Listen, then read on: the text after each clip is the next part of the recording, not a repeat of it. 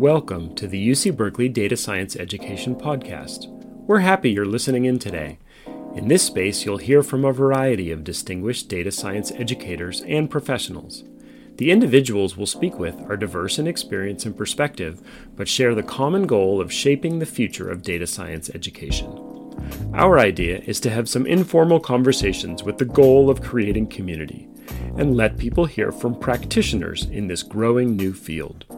My name is Eric Van Dusen from Data Science Undergraduate Studies in the Division of Computing, Data Science, and Society at UC Berkeley, and I'll be leading our conversation today.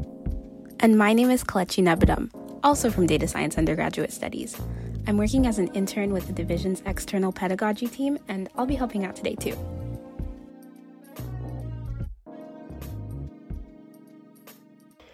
Hey, everybody. Today we have Jeremy Tuloup. Jeremy, could you give us a brief introduction to yourself and what you're currently working on? Yeah, of course. Uh, first of all, thanks for inviting me. I'm really, uh, really happy to be part of the of the show. So I'm a technical director at Quantstack, and I'm also a contributor to Project Jupyter. So I've been working in on a Project Jupyter for many years, uh, mostly on projects like Jupyter Lab, uh, Jupyter Notebook, uh, Voila dashboards, and also uh, Jupyter Lite. Nice. I'm really excited about Jupyter Lite. I really think it's gonna has a potential to really affect the future in data science education. I was wondering, could you just give like a general explanation about the Jupyter Lite project and the implications of how it might change things for educators? Yeah. So the the goal of the Jupyter Lite project is to um, pretty much run everything in a browser. So usually when we speak about um, Jupyter, we need uh, you know some kind of infrastructure in place. So you need a, a, Python server to uh, to run uh, your kernels, and you need a UI uh, to interact with your code and extensions. And with Jupyter Lite, the idea is to have everything as a static files that you can serve very easily from a, a very simple HTTP server. So so I would say the the goal is really to make you know access to interactive computing in a browser the easiest we can. Uh, so it's like super scalable, and uh, you uh, don't need uh, to know a lot about um, administrating servers to uh, to get the Jupyter setup up and running. Scalable is something we're super interested in. I understand that you guys have a pretty big project with the French uh, school system, and that's been one of the first big deployments for Jupyter Lite.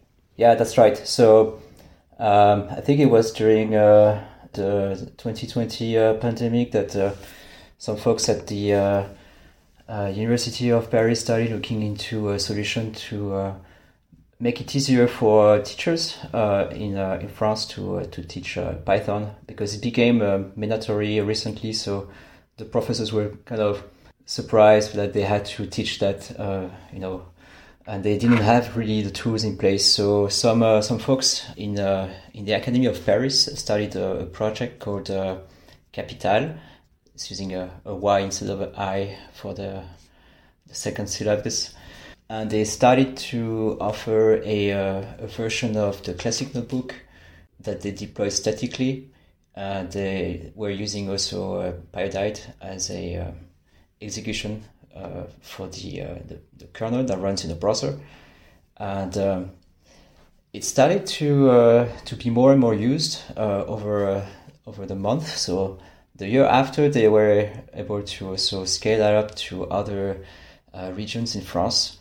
And the tech they use is, uh, is currently a, a, fork of the of the classic notebook using a, uh, uh, Python compared to WebAssembly via Pyodide but they are working on uh, on using Jupyter Lite and uh, uh, for their you know the iterations that are planned for the, the coming year and uh, that will bring a lot of things to uh, to them for free, like a lot of features that were uh, implemented in lab and the whole ecosystem. So it's really exciting, and I think as I checked, they had a lot of users now. So I think something around four hundred thousand uh, per month or something like this. So it's quite impressive. So yeah, a pretty big deployment. That's amazing, and it's amazing for you that you get to see like things that you build uh, get sort of deployed at that scale. You've also been involved with, as you said, all sorts of parts of Project Jupyter. I was wondering if you had ideas of like where's the roadmap going over time? Is there is there are there new things coming that educators should know about? Yeah, there is a so Jupyter is uh, is one of them that is going to be very useful for to educators. Uh, but we've also been working on the new version of the classic uh, Jupyter Notebook. So that's the uh, notebook interface that keeps the notebook at the uh, the heart of the application. So it's more of a document centric uh, notebook application. And the classic notebook has been kind of uh, like a dormant project for many years. So it's not it's been not very maintained, and most of the effort has been on uh, on Jupyter Lab, for example. And the goal with the Notebook 7 version is to kind of rebuild a classic notebook, but using the Jupyter Lab components. So there are a lot of benefits uh, for doing this. So that means we can just uh, reuse a lot of the features that were implemented in Jupyter Lab and the whole extension ecosystem uh, for free and uh, just make another application that looks like the classic notebook. So, of course, um, there are a lot of extensions that were built for the classic notebook that are not going to, to be working, but um, the Jupyter Lab extension system is pretty mature now. So uh, most of these extensions already have a an equivalent in uh, in the lab world. So uh, I think it's one of uh, it's very exciting because uh, the classic notebook is still used a lot uh, for education because provides this minimal UI. You can just focus on the content. So that's it's still a, a, very useful application and another advantage of um, kind of rebuilding uh, it from scratch using the components is that we can then very easily just uh, distribute it as part of uh, another UI for Jupyter Lite. So it also becomes uh, available there uh, almost for free. Nice. Yeah, and I'll say as background, you know, Berkeley's been moving over to Notebook 7 and making sure that we're using Notebook 7 at scale. So for other educators out there, this is we have been learning from Jeremy about this uh, roadmap towards a Notebook Seven and, and a longer future, like a like a like a longer horizon into the Notebook interface. Could you comment a little bit how the accessibility work is going for Project Jupyter? Yeah, so accessibility is now a uh, official uh, Jupyter sub project. So has uh, there is an active group of people working on this, uh, and they meet uh, every uh, every two weeks. So that's really something that is are now uh, part of the core development of Jupyter So there are a lot of issues uh, that are directly uh, being uh, fixed uh, in Jupyter So one of the most concrete example uh, that landed in um, Jupyter Lab 4, which is currently in alpha, is the switch to a more accessible code editor. So we updated the CodeMirror from version 5 to 6, and this led to uh, very promising results when it comes to accessibility. So, um, because uh, Jupyter Notebook 7 is based on Jupyter Lab, we were able to also to uh, pull these changes uh, down in uh, Notebook 7 and then run uh, the accessibility audit. And we were super happy to see that it fixed a lot of issues. So, if we can summarize this, I would say that it's a lot of uh, iteration work, but uh, we're getting there um, progressively. So, uh, especially compared to uh, the classic notebook, which uh, suffers from uh, poor accessibility, I think it's going in the right direction for sure. Yeah, that's really exciting to hear about all the work that you're doing towards making it more accessible. Uh, and I feel like you guys have really sort of built a community around like users of Jupyter. And in January, you guys actually hosted a community workshop with Jupyter Lite. So I'd love to know how that went and if it helped steer the project in any way. Oh, yeah, it definitely uh, helped. Uh brainstorm ideas and uh, talk about the future of the project and all of the how all of the components should uh, you know fit together because uh, it was not only uh, contributors to the pro- uh, to the Jupyter project. It was also a good time to to bring some other folks uh, working on the for example on Pyodide which is the version of Python compared to WebAssembly which is used by Jupyter Lite.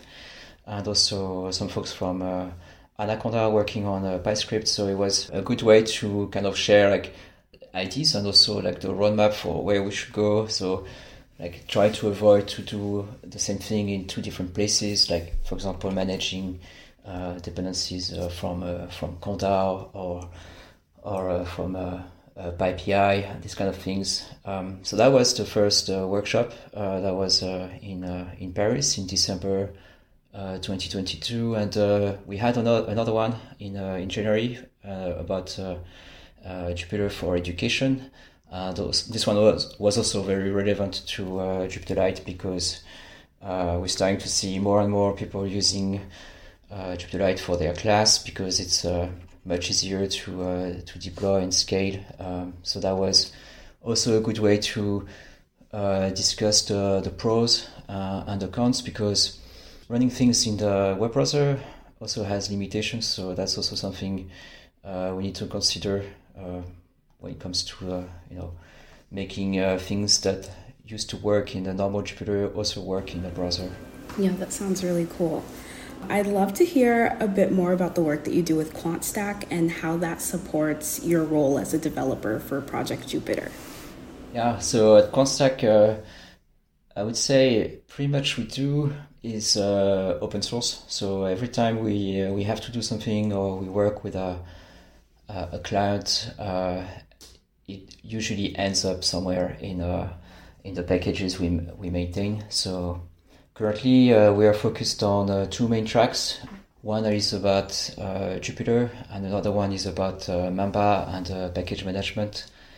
And some people are more focused on one part. So, for example, I am a bit more focused on on the Jupyter stack. But it's also kind of fun to see how sometimes things can just you know be all uh, together, like for example the case of uh, of Jupyter Lite and uh, how you should manage packages in the browser. actually, we developed a solution using Mamba so that you can pack the environment more easily and you get all of your packages available. So, so it's a bit like um, in the end everything just meets up at the end. Yeah and uh, that's quite satisfying actually. Uh, and also when it comes to um, yeah, working in the open, this is also very, uh, uh, very great. So you end up working with a lot of people, actually not at QuantStack, but from uh, from the the whole community, and uh, everybody has a lot of autonomy and responsibility for their projects. So uh, most of us are kind of, you know, uh, well motivated and involved in the respective projects in Jupyter and Mamba. Yeah, it sounds like it's very much a team effort, which is really cool to hear how that all like all these separate projects come together to make something really cool. And uh, I'm using Jupyter in all my classes, and you're developing that product as well as other products that are being used by educators around the world. So, what is the process that goes through your mind or through everybody's mind when you're trying to understand what it is that educators need from a product like that? Yeah, so for Jupyter, it's uh, sometimes it could be a bit uh, uh, complicated, I would say, because uh, it's a multi-stakeholder project. So there are a lot of people from uh, a lot of different backgrounds involved in the project, and everybody has uh, kind of um, special interest or like they want to use the, the tool for specific need and uh, educators are part of uh, of that, of course. Uh, but there are also other people who have different opinions. So I would say like a lot of the, the time uh, we spend on this project is also about uh, just talking of, uh, to people and trying to to find something that can you know please everybody. So thankfully Jupyter is is a, is a tool that you can very heavily configure. So that really helps a lot when it comes to development like uh, making something like a setting or a, a, feature configurable is usually the way to go because then it could be configured uh, differently, for example, for a class or for educational purposes. Um, but apart from that, uh, so all of this happens online uh, most of the time, but we also meet up uh, uh, in person. So, for example, at the workshops, like we were talking about, or at the local meetups, and very often we meet people from universities, and it's always a good time to um, to discuss uh, about the tools and how they use them. And we also have some uh, some fundings from uh, uh Uh, universities sometimes to work on specific projects uh, that are related to uh, education. So in that case, it's uh, like the, the feedback loop is it's much it's much faster. so that's quite quite nice to work like that. Yeah, that's great that you guys really implement educators into your work process and really take their, you know, their needs into consideration as you build out the products. We've gotten to the end of the interview, and I'd just love to know if you have any parting thoughts or words of wisdom for the people who either do use or are going to be using Jupyter in the future, aka data science educators who are around the world. Uh, I would say I, think the future is bright. So I mean, there's been a lot of uh, development happening recently on Jupyter, and I think I have the feeling that the community is growing a lot, uh, which is great when it comes to contributors, but also uh, users and people who have feedback and uh, all of this uh, together. It makes a very strong ecosystem, and a, a strong ecosystem is very important uh, if you want to still be there around in many years. So yeah, with all of these uh, developments, we really hope that uh, uh, this is going to kind of lower the uh, barrier of entry for you know accessing uh, uh, this kind of of tools and also making interactive computing, especially in the browser with Jupyter Lite, accessible to more people. Mm. Nice, thank you, love it. Thank you. I just want to say thank you for, you know, coming to chat with us, but just thank you as well for all the work that you're doing. Like we see the possibilities to expand the impact of your work, you know, are are clear. Yeah, thanks. Thanks a lot.